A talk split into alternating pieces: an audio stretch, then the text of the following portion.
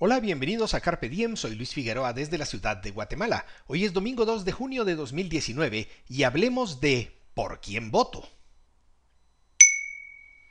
Carpe diem significa apodérate del día y resume bien mi visión del mundo. La libertad es el valor fundamental de mis reflexiones aquí. Vivo en Guatemala, un país que aún está por ser construido y en el que los derechos individuales y la igualdad ante la ley son precarios. Por eso, aquellos son mis temas favoritos para estos comentarios. Al perpetrar Carpe Diem, comparto reflexiones y experiencias en busca de lo que es bueno, lo que es bello y lo que es pacífico, por la libertad y la razón. La pregunta que más me han hecho recientemente es, ¿por quién vas a votar?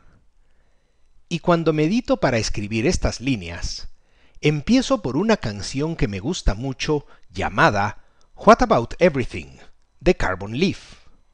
Porque las elecciones no son acerca de todo. Eso sí, son acerca del poder y no las tomo a la ligera. Porque los comicios son acerca del poder. Mi primera aproximación es la de, es la de identificar quién, entre los que quieren mi voto, es la peor opción para hacerse con la presidencia y tiene alguna posibilidad.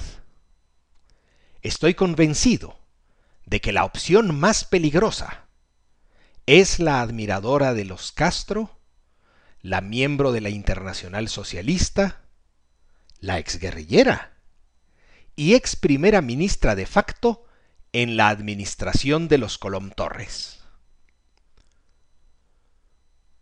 Como no hay candidato presidencial alguno con quien yo comparta una cantidad sustancial de valores, mi segunda aproximación es la de identificar quién es mejor que la peor.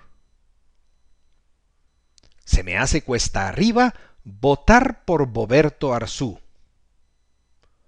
por Mulet, el político tradicional y burócrata de la ONU. Por Yamatei, porque no termina de darme confianza y tal.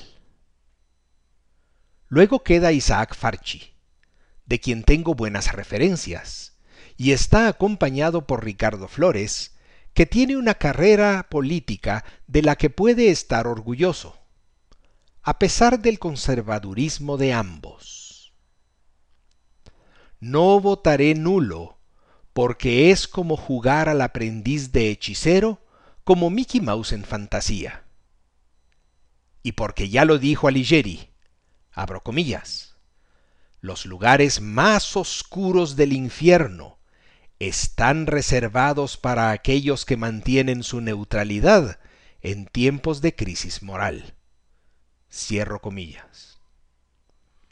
Por cierto que puedes ver en libertopolis.com una comparación de planes de gobierno, que es útil para pensar tu voto, aunque todos los programas son estatistas.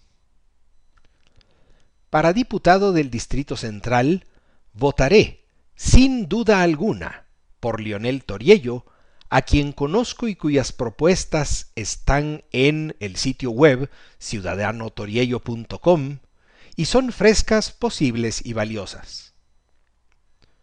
Para diputado de la lista nacional, mi X será para Álvaro Arzú, que ha hecho un buen papel en la resistencia. Y para alcalde, Ricardo Quiñones, porque ha aguantado las presiones para darle una solución coercitiva al problema del tráfico. Y porque, a veces, más vale lo viejo conocido que lo nuevo por conocer. Y para el Parlacén. para el Parlacén, una mofa, una befa o un escarnio. ¿Y tú? ¿Qué piensas? Si te interesan estos temas, te invito a compartir este podcast y a visitar luisfi61.com.